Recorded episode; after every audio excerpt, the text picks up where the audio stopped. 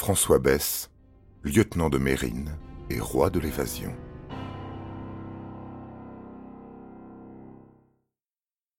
Besse comprend qu'il doit se faire oublier. Il se cache en Espagne. Il continue cependant ses hold-up, dont un dans une bijouterie durant lequel il se déguise en prince arabe. Il sera rattrapé par la justice à la suite d'une histoire de faux dollars en juillet 1982.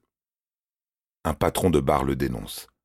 Sa sœur déménage et s'installe à proximité de sa prison. Elle lui présente sa belle-sœur, Marie-Ange Cheka, alors âgée de 15 ans. Elle deviendra sa compagne à sa sortie de prison.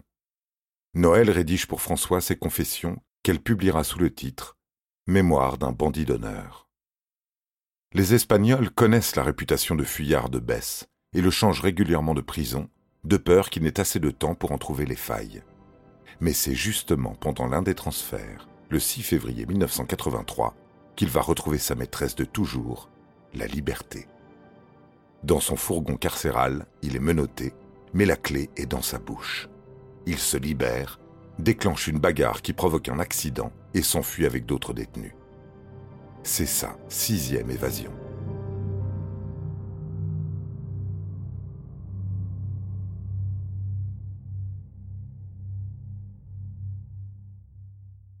François Besse veut revenir en France.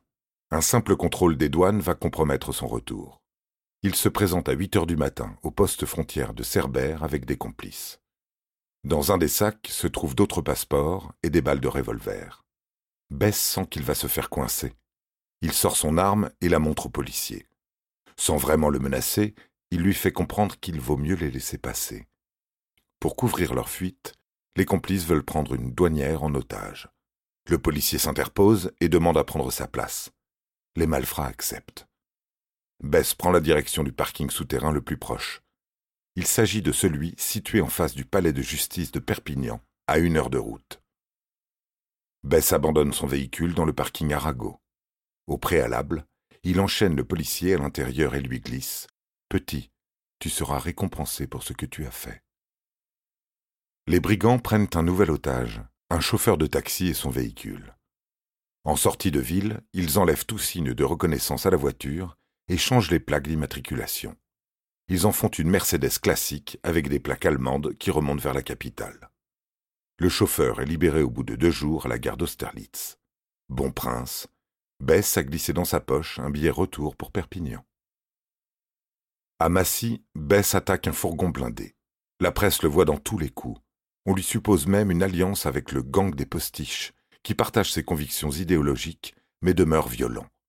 Lors d'une attaque du Crédit Lyonnais à Paris le 14 janvier 1986, la bande laisse deux morts sur le trottoir, un de leurs membres et un policier. Cela ne ressemble pas du tout aux méthodes de Bess. Pourtant, le 23 novembre 1986, il organise avec Jean-Claude Misca l'évasion italienne d'André Belaïch, autre membre des postiches, avec un hélicoptère volé à la Croix-Rouge. Il pose l'hélico dans la cour de prison de Rome et emmène Belaïch ainsi que son codétenu, un braqueur italien affilié à l'extrême droite, Gianluigi Esposito. Une fois reparti, l'hélicoptère se pose sur un terrain de football en plein match. Les spectateurs croient au tournage d'un film. Personne ne fait rien et les hommes s'échappent sous le regard de tous.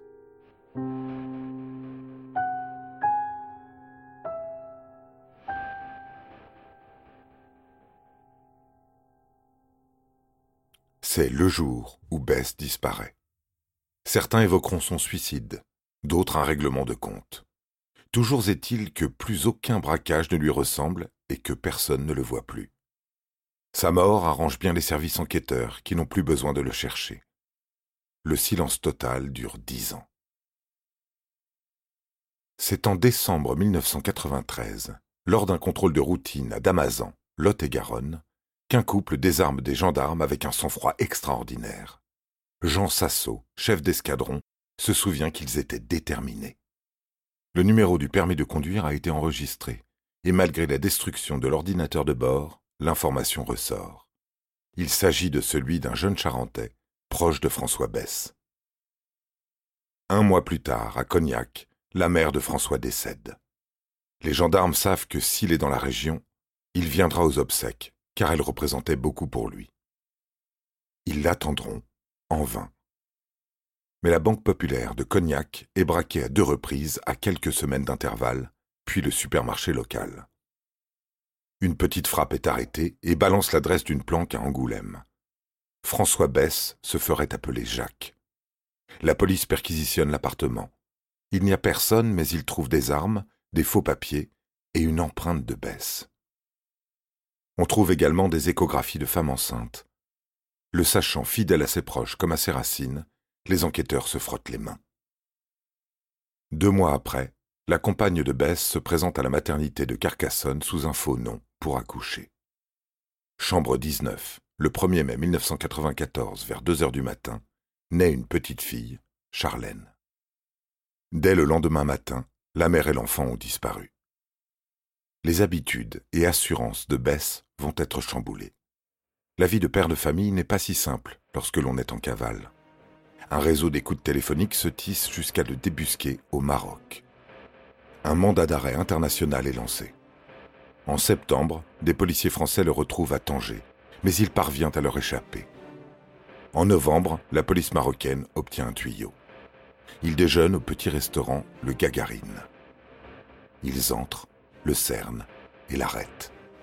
Il n'oppose aucune résistance et n'est même pas armé.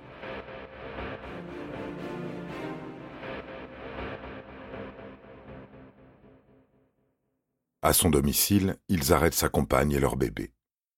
La perquisition nourrit tous leurs espoirs, de l'argent, des faux passeports, des armes et des munitions.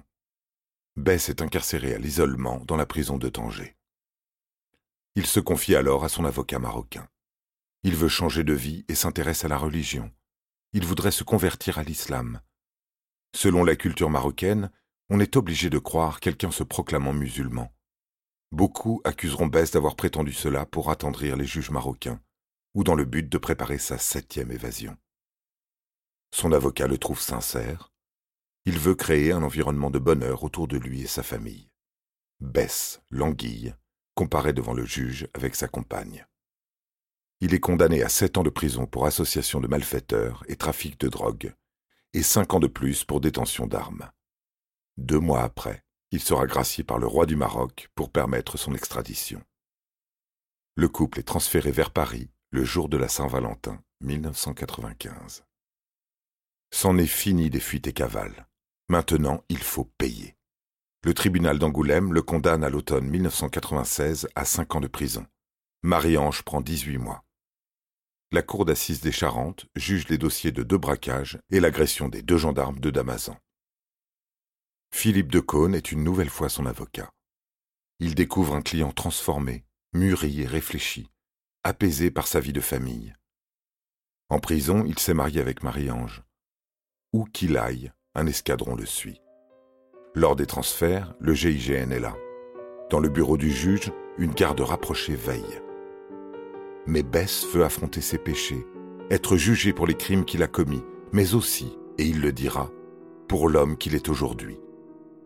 Il convainc l'ensemble de la Cour, le président, les jurés. Pourtant, l'avocat général Joël Guiton est plus sévère dans son jugement. Pour lui, Bess reste un criminel, sans rien de romantique ni d'admirable. Il requiert 20 ans de prison. Les jurés, sous le charme du bandit d'honneur, le condamnent à 8 ans. Il sera incarcéré à Gradignan.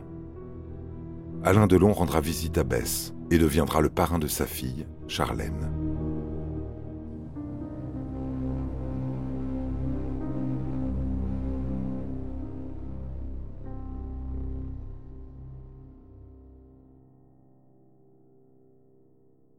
François est donc incarcéré au QHS de Gradignan.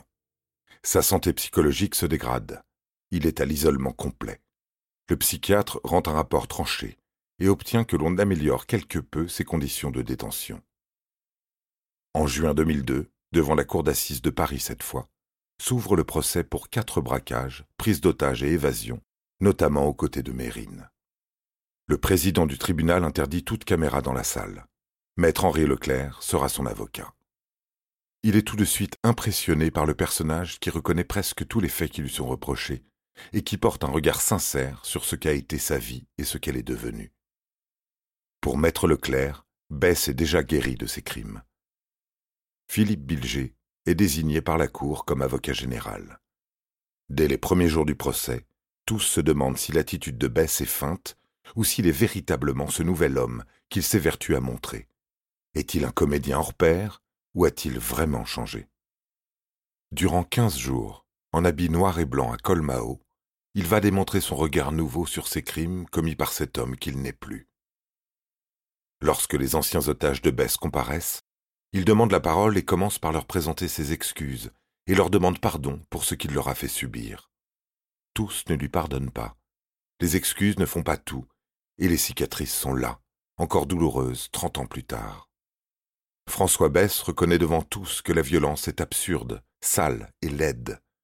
La plaidoirie de Maître Leclerc est une nouvelle fois magistrale, lui qui plaide ici depuis quarante-sept ans. Le temps lave, éloigne, atténue le bruit du crime pourtant, mais le législateur n'a pas pensé à l'effacer par la prescription. C'est absurde, et l'absurde n'est jamais juste. Malgré les dix-huit années déjà passées en prison, dont dix dans les QHS, ce temps qui passe à expier une faute commise à vingt-huit ans quand on en a cinquante-huit, cet homme a trouvé la sagesse.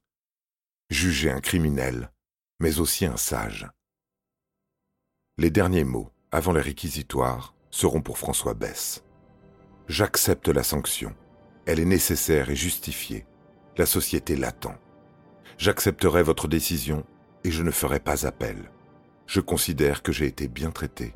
J'ai eu la parole. Vous m'avez posé des questions très fortes. J'ai eu l'occasion de rencontrer des victimes. J'ai intégré en moi que j'ai pu faire du mal et que je me dois de réparer.